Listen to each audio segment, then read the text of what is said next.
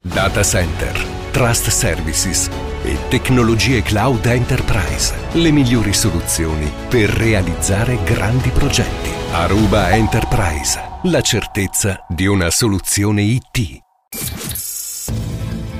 Passione, Eroi. Viaggi nell'anima. colpi d'ala, cadute e risalite, donne coraggiose, emozioni. Il falco e il gabbiano di Enrico Ruggeri.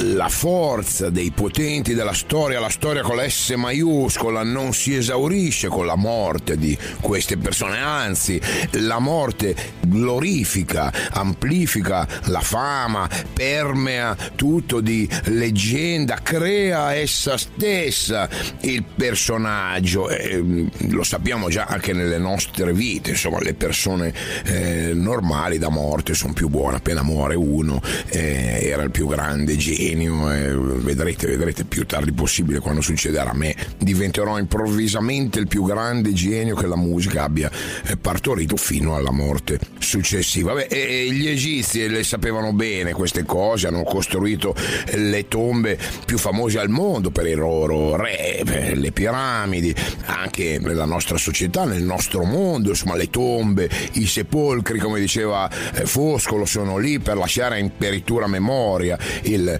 ricordo dei grandi e mm, il culto della morte, eh, per esempio nell'antico Egizio, è tra i più famosi eh, al mondo. Eppure mm, gli egizi non sono stati gli unici che hanno costruito opere grandiose eh, in onore della morte dei sovrani.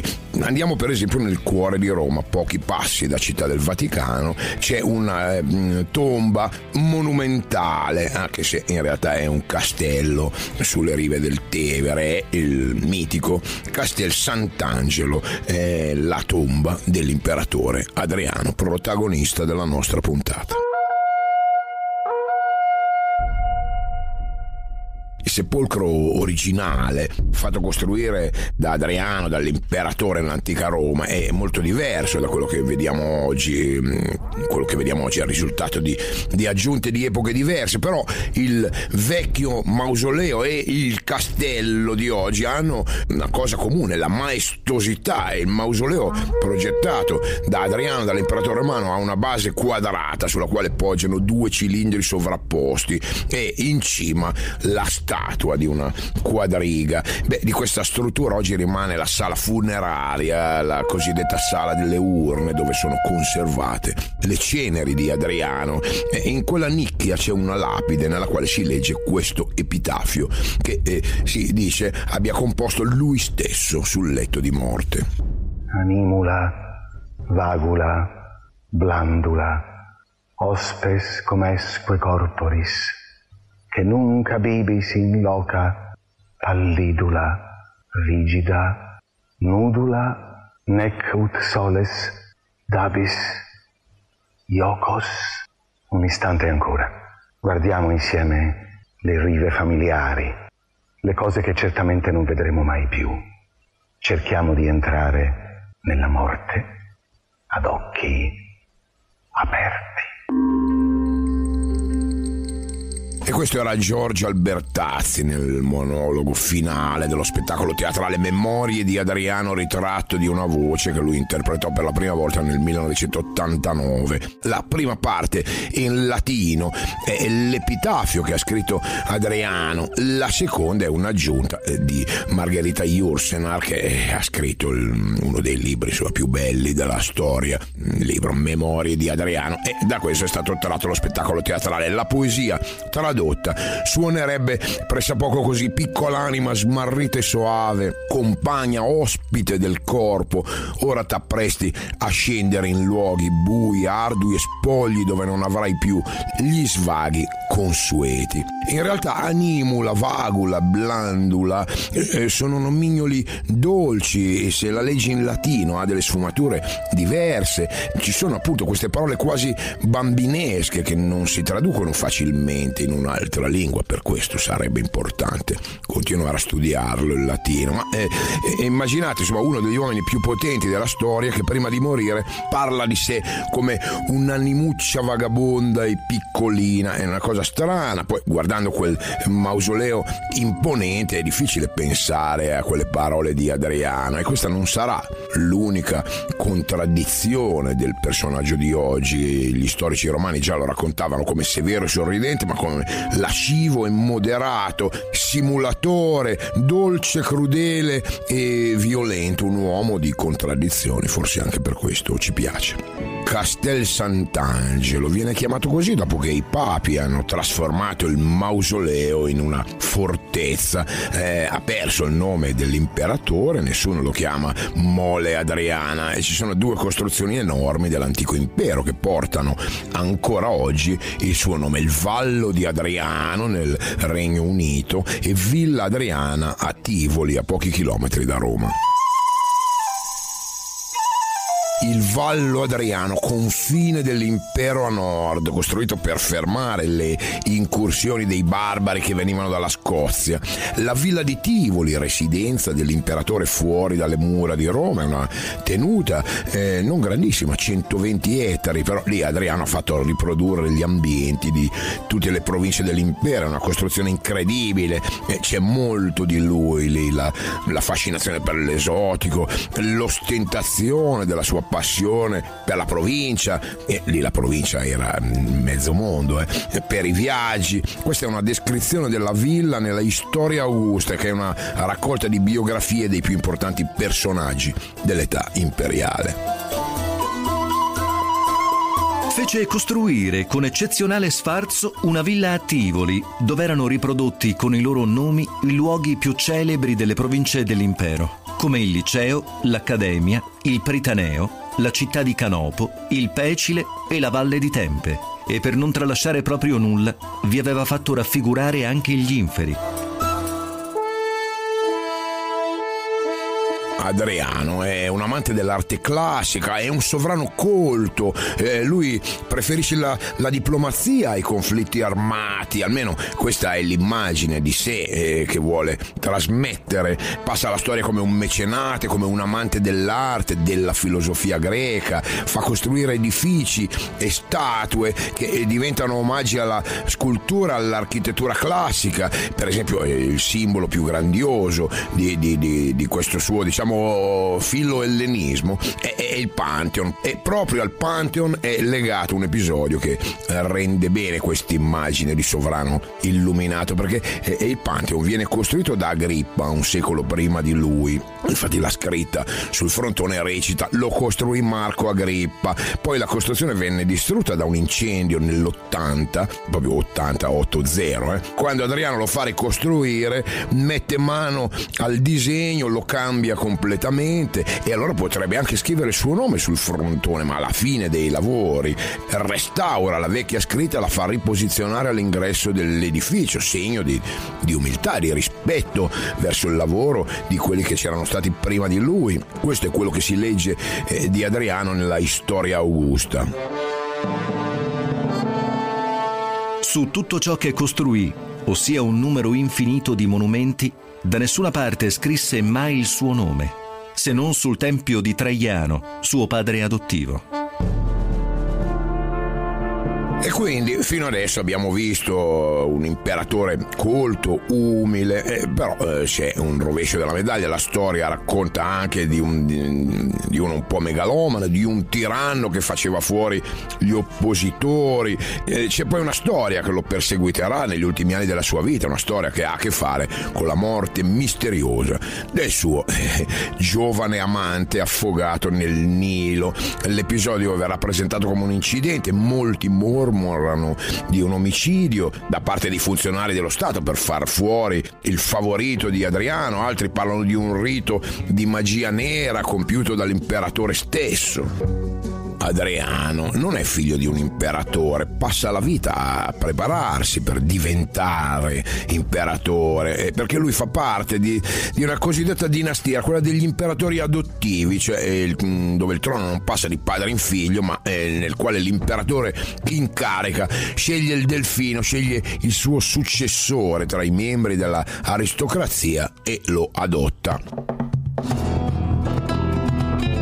Nasce nel 76 d.C. in Spagna, rimane orfano di entrambi i genitori a soli 9 anni. Lui viene da una famiglia nobile, la madre eh, discende da una eh, famiglia senatoriale della provincia spagnola, il padre è un senatore di origini romane, trapiantato a Italica. Italica è la prima colonia romana in Spagna e il Senato è nel suo futuro. I genitori lo formano fin da piccolo proprio per questo. Poi però i genitori muoiono, Adriano capisce che nel suo destino destino non ci sarà il Senato, o, o, o, meglio, non solo il Senato, perché il cugino del padre lo prende in tutela senza adottarlo ufficialmente. Il cugino del padre è un senatore molto potente, si chiama Traiano, di lì a poco diventerà imperatore. E Traiano non ha figli, e allora la moglie Plotina cresce Adriano come se fosse suo figlio. Insomma, le cose cominciano a mettersi bene. Per Plotina, Adriano è il figlio che ha sempre desiderato e protettiva nei suoi confronti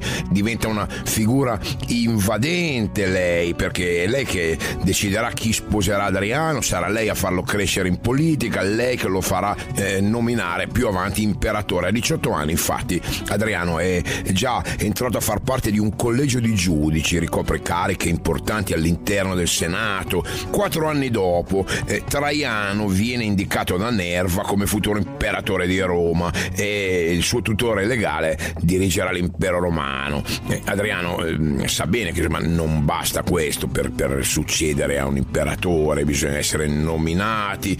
Traiano eh, non è ancora sicuro di voler cedere l'impero ad Adriano quando morirà. Ehm, questo è Albertazzi, per esempio, in, in Memorie di Adriano, che parla proprio di questo argomento. Traiano detestava distinto i subalterni indispensabili. Mi fu prezioso allora il più saggio dei miei numi tutelari, Plotina, l'imperatrice. Nessuno mi ha conosciuto quanto lei. Mi piace credere che anch'essa da parte sua non mi abbia taciuto quasi nulla. L'intimità dei corpi, che non esisteva fra di noi, era compensata da questo contatto di due spiriti, intimamente fusi l'uno con l'altro. Eravamo complici. Avevamo entrambi la passione di abbellire e poi denudare le nostre anime, mettere il nostro spirito a prove di ogni genere. La nostra intesa non aveva bisogno di confessioni, di spiegazioni, di reticenze. I fatti bastavano da soli e Plotina li osservava meglio di me. Credette di giovare alla mia carriera combinandomi un matrimonio con la nipote di Traiano, Sabina. Il fatto che questo sia un matrimonio felice o no non, eh, non, è importante, in realtà non interessa neanche a noi, i due si sopportano a fatica, lui la trova detestabile, la tradisce con donne e con uomini, insomma una storia che potrebbe essere di oggi, eppure eh, questo matrimonio così odiato sarà la fortuna di Adriano, perché la suocera è una donna molto influente negli ambienti imperiali, lo introduce ai personaggi più importanti dell'impero, insomma il, il matrimonio con una parente di Traiano avvicina ulteriormente Adriano alle stanze del potere. Per certi versi tranquillizza anche l'imperatore, insomma Plotina sta facendo bene i suoi calcoli. Eh, lei desidera che Adriano diventi imperatore forse addirittura più di Adriano stesso nel frattempo Adriano sta eh, ricoprendo ruoli strategici all'interno dell'impero, accompagna Traiano nelle campagne militari, per cinque anni è con lui in Dacia, diventa governatore di Pannonia e, e però l'imperatore ancora non si decide a nominare un successore. Nel 117 Traiano ha 60 anni, che per quei tempi lì insomma erano un'età già a rischio, è riduce da una serie di lunghe campagne in Oriente, in Mesopotamia, contrae una malattia malattia infettiva e l'8 agosto muore si apre la, la, la caccia al successore, nessuno sa chi sarà il prossimo imperatore. Plotina e si gioca il jolly perché sostiene di avere raccolto la volontà di Traiano riguardo alla successione proprio in punto di morte, eh, lontano da tutti. Insomma, per Plotina Traiano ha adottato ufficialmente Adriano e quindi sarà lui il nuovo imperatore di Roma. Adriano ha 41 anni quando diventa imperatore di Roma. E molti hanno dei dubbi sul fatto che Traiano abbia veramente scelto lui, sono convinti che sia stata tutta una messa in scena di Plotina in realtà eh, sì, le circostanze sono un po' ambigue. Traiano ha sempre stimato Adriano, gli ha affidato ruoli di prestigio, ma eh, questo forse non è stato abbastanza per meritarsi la successione al trono. Poi improvvisamente sul letto di morte viene adottato, lontano da testimoni. Insomma, i romani sono sospettosi, a pensar male si azzecca sempre e c'è qualcosa di poco chiaro in questa faccenda. E, e i problemi, peraltro, Adriano non ce li ha solo con lo l'opinione pubblica, ma anche coi suoi consoli, ai quali non piacciono le sue scelte politiche. Per esempio, lui pone fine alle guerre in Oriente e, e di conseguenza perde Assiria, Mesopotamia e Armenia. Questa cosa non piace ai vecchi vertici militari che erano legati a Traiano. E così alcuni generali complottano contro di lui, progettano un attentato. E qua eh, bisogna tirar fuori gli attributi e gli attributi in quegli anni erano prendere prendere i colpevoli e farli ammazzare, li condanna alla pena di morte. Al balcone del Palatino già misuravo la mia differenza. Sognavo una sovranità olimpica. Fu verso quell'epoca che cominciai a sentirmi Dio. Ero Dio, semplicemente perché ero uomo. Il falco e il Gabbiano. Stiamo raccontando un imperatore dell'antica Roma, uno dei cosiddetti buoni imperatore Adriano che passerà la storia per la saggezza con la quale gestisce le province, diversamente dai suoi predecessori, perché lui non si limita a amministrarle, si fa vedere ai confini dell'impero. E la conseguenza di questo atteggiamento è la pace, un'epoca di pace in tutti i paesi del Mediterraneo, e, ma anche la diffusione di un modello di vita, eh, il modello di vita romano anche nella periferia dell'impero. Insomma, sta conquistando i romani Adriano e smettono di guardarlo con diffidenza perché c'erano stati dei dubbi sulla sua successione a Traiano. Il nuovo imperatore si mostra uno capace e equilibrato. I primi provvedimenti, per esempio, riguardano gli schiavi, toglie ai padroni il diritto di vita e di morte, vieta la vendita degli uomini, degli schiavi per fini indegni come prostituzione e combattimenti e fa costruire opere incredibili in tutto l'impero. È il primo che mostra interesse per le province, viaggia, va sui posti, si presenta fisicamente e in luoghi nei quali avevano solo sentito parlare dell'imperatore. Proprio in uno dei suoi viaggi farà un incontro che gli cambierà la vita. Una sera in riva a una sorgente dedicata al dio Pan si dette lettura di un lavoro piuttosto astruso. Un giovinetto in disparte ascoltava quelle strofe ardue con un'attenzione pensosa e distratta al tempo stesso seduto sul bordo della vasca, sfiorava quella bella superficie levigata con la mano.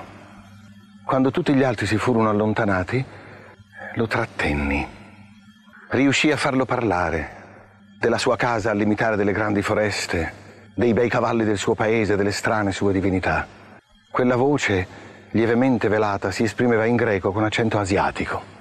Improvvisamente, sentendosi ascoltato, forse anche osservato, il ragazzo si confuse, arrossì, ricadde in uno di quei silenzi ostinati ai quali mi abituai.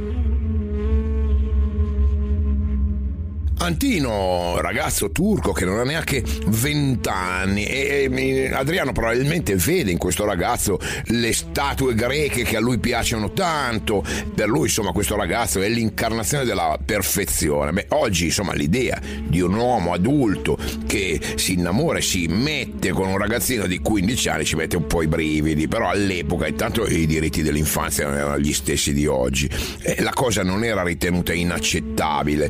L'omosessualità era accettata nell'antica Roma, però a determinate condizioni. Cioè un romano libero poteva avere relazioni con un altro uomo solo se di rango inferiore al suo.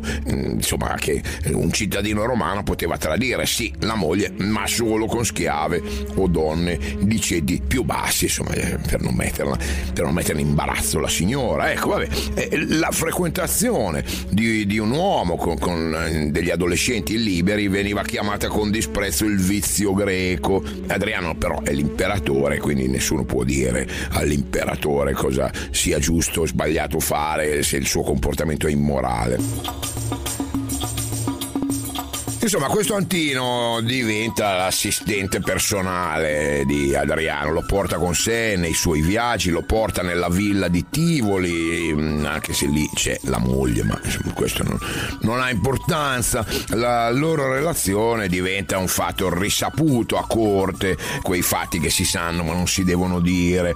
Naturalmente però ci sono funzionari generali e governatori che non sono molto contenti, anzi cominciano ad avere paura, perché Adriano sembra veramente innamorato, farebbe qualsiasi cosa per questo ragazzo di provincia. E, e sappiamo che il, se l'imperatore adotta qualcuno poi questo diventa a sua volta imperatore, insomma mm, questo Antino sta salendo ai vertici dell'impero, c'è chi dice che potrebbe addirittura essere adottato e quindi essere il nuovo imperatore. Quando sono nella villa di Tivoli per esempio ci sono tutti gli alti funzionari che sono lì a aspettare di farsi ricevere da Adriano, Antino cittadino ha libero accesso alle stanze private dell'imperatore. Quindi immaginate insomma, il, il rodimento, il fastidio la paura. E questo Antino sta diventando una minaccia per tutti e Antino diventa una presenza costante nella vita di Adriano per quasi cinque anni a corte durante i viaggi e con lui anche una sera di ottobre, siamo nel 130 durante una traversata del Nilo, 30 ottobre.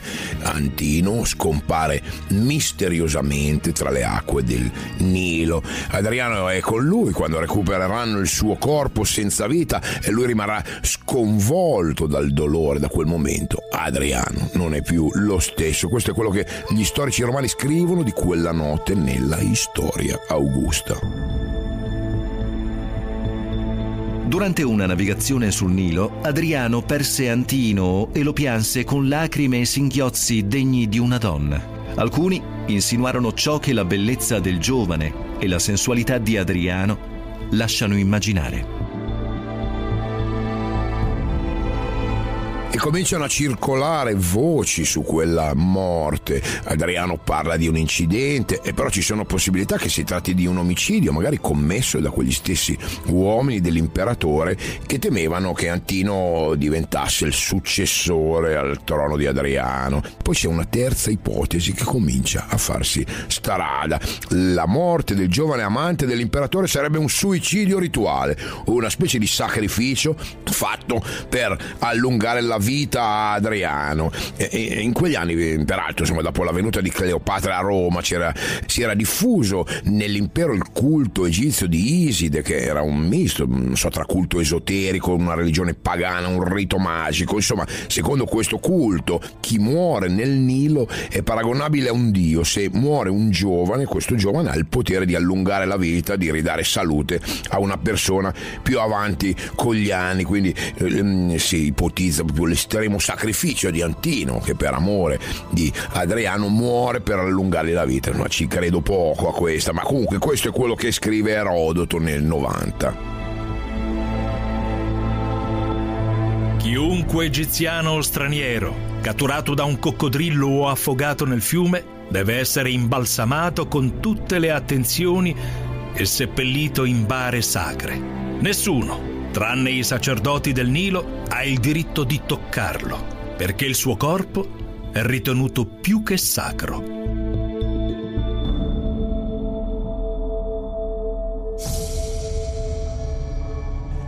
Quella sera di ottobre Adriano ha 50 anni, è malato, è un tipo molto superstizioso che subisce il fascino esotico dell'Egitto, è uno avvezzo a riti magici, ma è possibile che abbia addirittura sacrificato il suo amato? Avrebbe mai potuto spingere Antino a morire per un rito magico? Oppure potrebbe essere stato Antino a proporsi volontariamente come vittima eh, sacrificale per allungare la vita dell'imperatore? Insomma, come ho detto prima, questa mi sembra un po' grossa, ma eh, questo insomma la, la, verità noi non la sapremo mai. Quello che sappiamo per certo è che dopo la sua morte cominciano a comparire rappresentazioni di Antino. In ogni angolo dell'impero c'è qualcosa su Antino. Adriano, in suo onore, istituisce addirittura il culto del dio Antino e poi eh, fonda la città di Antinopolis sulle rive del Nilo. Gesti eh, esagerati che vengono letti come un ringraziamento sentimento verso il ragazzo o semplicemente come segno della follia di Adriano. Queste sono fonti dell'epoca. I greci, per volere dell'imperatore, divinizzarono il ragazzo, affermando che da lui venivano responsi oracolari. Si mormorava che fosse Adriano stesso a prepararli. Il falco e il gabbiano Adriano è da un lato il sovrano buono, l'amministratore amante dell'arte, dall'altro però anche un tiranno superstizioso sul quale peraltro grava l'accusa di avere sacrificato nel Nilo il suo giovane amante. Adriano è lo stesso che ordina di giustiziare l'architetto Apollodoro perché aveva criticato il progetto del Tempio di Venere disegnato dall'imperatore. La morte di Antino è un dolore troppo forte. Eh, Adriano ha cercato di esorcizzarla, rendendo Antino un dio, chiamando una città col suo nome, titolandogli un ambiente nella villa di Tivoli dove spesso hanno camminato assieme. L'ambiente Lantinoeion dove fa costruire un grande eh, monumento funebre. E poi ci sono statue che ritraggono Antino sparse ovunque nell'impero e in tutte queste rappresentazioni, insomma, lo fa venire fuori bene perché segue il canone della perfezione greca, una volta ha sembianze umane, altre volte somiglia a un dio, è Baco, è Hermes, spesso è Osiri del dio egizio che torna dall'aldilà. Insomma, ormai per Antino questa diventa da parte di Adriano una passione, è un'ossessione, ehm, si allontana definitivamente dalla moglie, litiga anche con la sorella Paolina, con la quale era sempre stato unito, ma anche per lei, insomma, questo attaccamento eh, a, Antino è, è troppo, è, è, quasi ridicolo. A un certo punto muore la sorella Paolina, per Adriano è l'ennesimo colpo, però anche va detto che a lei non dedica neanche un decimo di quello che fa costruire in memoria di Antino. L'amore tra, tra Antino e l'imperatore entrerà nella storia esattamente come le sue riforme e come le sue opere d'arte. Duemila anni dopo Fernando Pessoa immagina così quel tormento di Adriano nel poema che intitola Antino. Oh Adriano, che sarà della tua fredda vita? Che vale essere padrone d'uomini e nazioni? La sua assenza sul tuo visibile imperio cala, come una notte che non avrà un mattino con speranze di nuovi piaceri. Ora le tue notti sono vedove di amore e baci, ora i tuoi giorni sono deufradati dell'attesa della notte. Ora le tue labbra non servono più alle tue estasi e possono solo pronunciare il nome che la morte sta sposando a solitudine e dolore e paura. Adriano ormai è solo, ha allontanato le persone della sua famiglia che si sono opposte alla storia con Antino, è preso anche in giro da molti. Ci sono addirittura alcuni che mm, si eh, divertono a raccontare la storia che Antino sia diventato una stella da quando è morto, insomma lo mettono in mezzo e a lui piace questa storia, quando l'ascolta si incanta a guardare il cielo per ore, ma oltre a questi momenti di nostalgia e tenerezza c'è anche un altro Adriano, quello che ha cambiato atteggiamenti, viene raccontato fatto così nella storia augusta. Controllò la crudeltà fino a quando nella sua villa di Tivoli quasi morì per un'emorragia. Allora abbandonò la moderazione, condannò a morte molti, apertamente o a tradimento. Quando morì sua moglie Sabina, si sparse la voce che l'imperatore l'avesse avvelenata.